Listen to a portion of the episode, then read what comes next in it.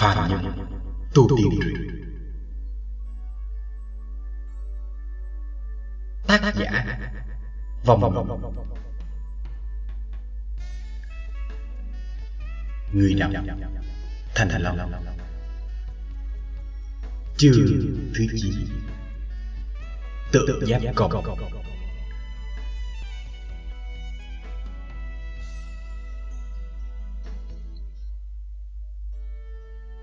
Hàng Lập hồi tử đến đây, trên mặt khẽ lộ ra nét cười. Hắn và Trương Tiết ở đây hơn nửa năm, nhưng vì tính khí tương đồng và có hoàn cảnh xuất thân giống nhau, cho nên rất là tự nhiên. Hai người trở nên thân mật, gắn bó với nhau. Hàng Lập từ từ duỗi thẳng hai chân ra, dùng tay xoa bóp bàn chân. Ngồi đã tọa lâu như vậy, chân hắn có chút tê rần.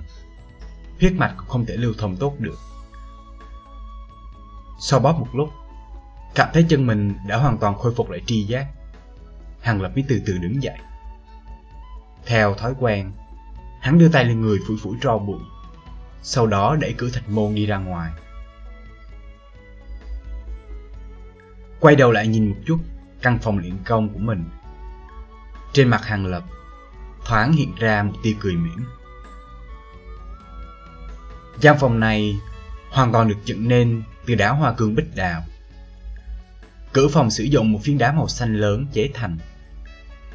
Người bình thường thì chớ có nghĩ có thể tiến vào căn phòng này từ bên ngoài.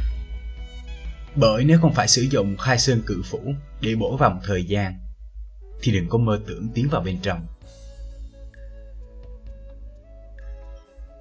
Loại căn phòng yên tĩnh như vậy để luyện công, Ở tại thất huyền môn này, Chỉ dành cho những người có thân phận Và địa vị như là môn chủ, Trưởng lão, Hay là đường chủ sử dụng mà thôi Ngoài ra, Ngay cả đến hạch tâm đệ tử thất tuyệt đường Cũng không thể tùy tiện có được Loại phòng thạch thất chuyên dụng này được thiết kế dành cho những người tu tập nội công thâm hậu. Phòng ngừa bọn họ trong quá trình luyện công địa ngoại nhân quấy nhiễu, tránh bị tẩu hỏa nhập ma. Cũng không biết mặt đại phu dùng phương pháp gì mà bất được mấy vị trưởng lão đồng ý làm ra một gian luyện công như vậy trên vách núi ở trong thần thủ cốc. Gian tạch thất này vừa hoàn thành, mặt đại phu liền chỉ định giao cho hàng lập một mình sử dụng. Quyết định này vừa được đưa ra đã cấp cho Hàng Lập không ít kinh hãi. Có chút cảm giác thụ sủng nhiệt kinh.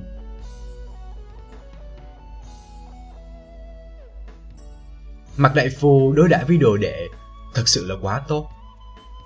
Từ ngày hắn trở thành đồ đệ của lão, mặt đại phu mỗi ngày đều cấp cho hắn một số loại dược vật bất đồng để phục dụng. Trong đó, có một số loại mà Hàng Lập không rõ tên. Tuy hắn không hề nhận thức được công dụng của những loài dược vật này, nhưng mỗi khi thấy mặt đại phu đưa cho hắn phục dụng những loài dược vật này, trên khuôn mặt luôn luôn lạnh lùng của lão xuất hiện một cổ tiếc nuối thần thái. Điều này làm cho hắn biết rằng những thứ thuốc này vô cùng trân quý.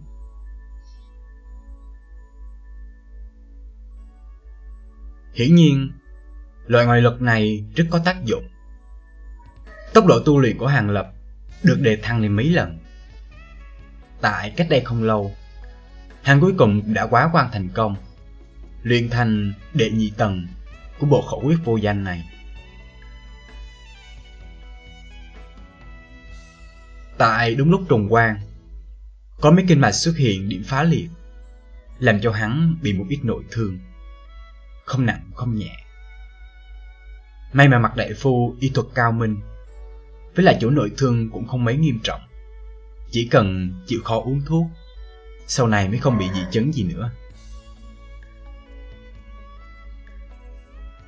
Sau khi biết Hàng Lập thụ thương Mặt đại phu biểu hiện khẩn trương còn lớn hơn cả hắn. Trong quá trình y trị cho hắn, Đến ngồi cũng không yên.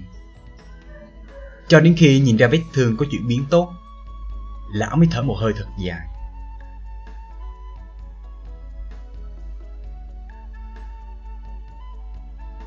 Loại biểu hiện này của mặt đại phu có phần vượt quá tình cảm thầy trò thông thường, làm cho Hàng Lập trong lòng ẩn ước xuất hiện một vài tia cảm giác bất an. Nếu không phải hàng gia chỉ có tam thúc đi ra ngoài, mà còn có người khác nữa, Hàng Lập không chừng sẽ tưởng rằng mặt đại phu và mình có quan hệ thân thích cũng nên.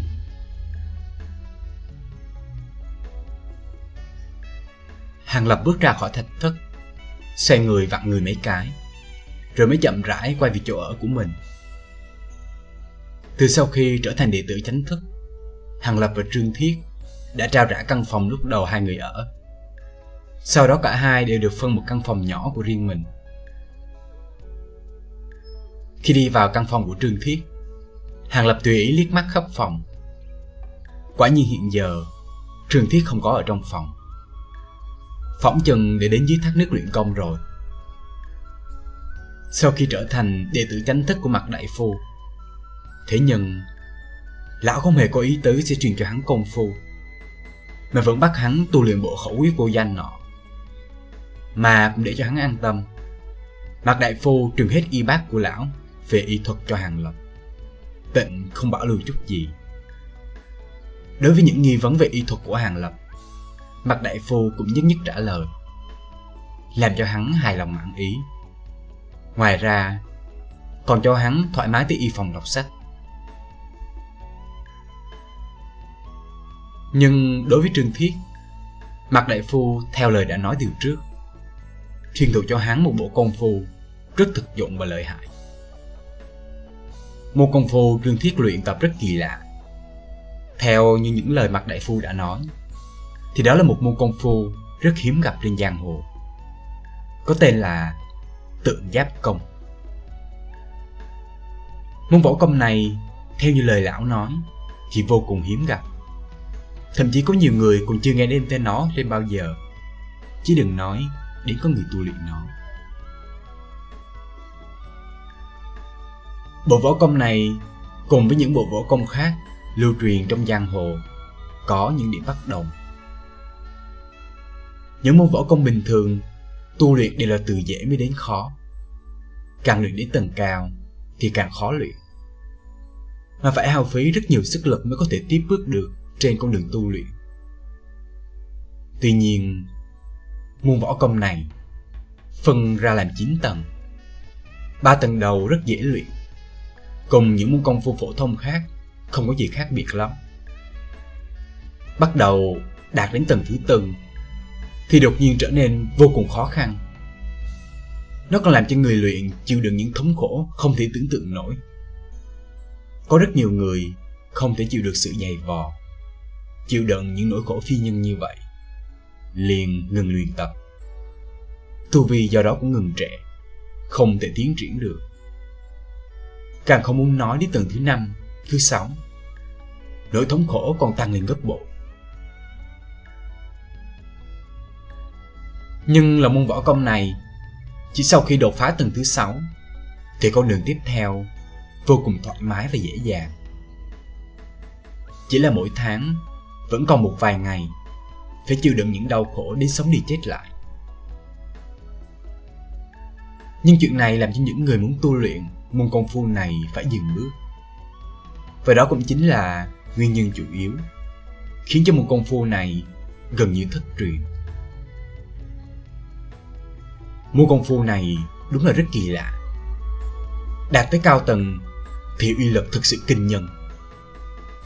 Nghe nói luyện đến tầng thứ 9, người luyện môn công phu này giống như mặt bảo giáp, đào thường bất nhập, thị hỏa bất xâm Chứ đừng nói đến chữ kình hay là quyền kình có thể đã thương được hắn. Càng làm cho người ta nóng mắt chắc chính là sau khi luyện môn công phu này, người bình thường sẽ từ từ có được sức lực khỏe như voi. Luyện đến những tầng sau thì sức lực càng lớn, có thể bắt sóng ác lan, xé xác hổ báo, lợi hại vô bì. Môn võ công này đúng là làm cho người ta vừa sợ vừa thích.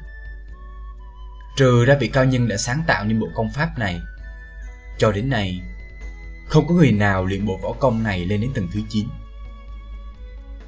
Truyền thuyết nói rằng vị cao nhân đó, bẩm sinh đã không biết đến cảm giác đau đớn, mà có thể sinh tạo ra một bộ võ công biến thái như vậy. Cho nên, đã mang bộ võ công này phát huy đến tận cùng uy lực của nó.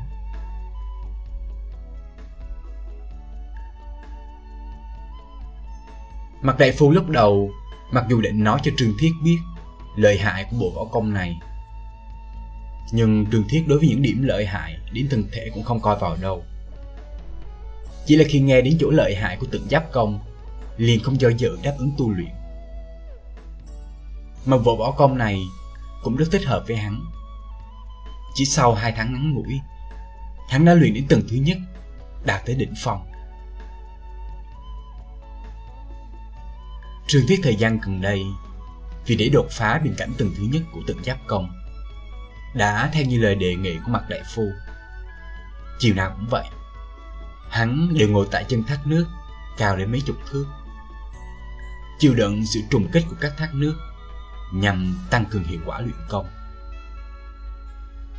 Theo như những lời truyền thuyết nói, phương pháp này mang lại cho hắn hiệu quả rất lớn. Hắn hiện giờ còn cách đệ nhị tầng chút mà thôi. Chỉ cần gia tăng tốc độ tu luyện thì sẽ có thể đột phá được bình cảnh.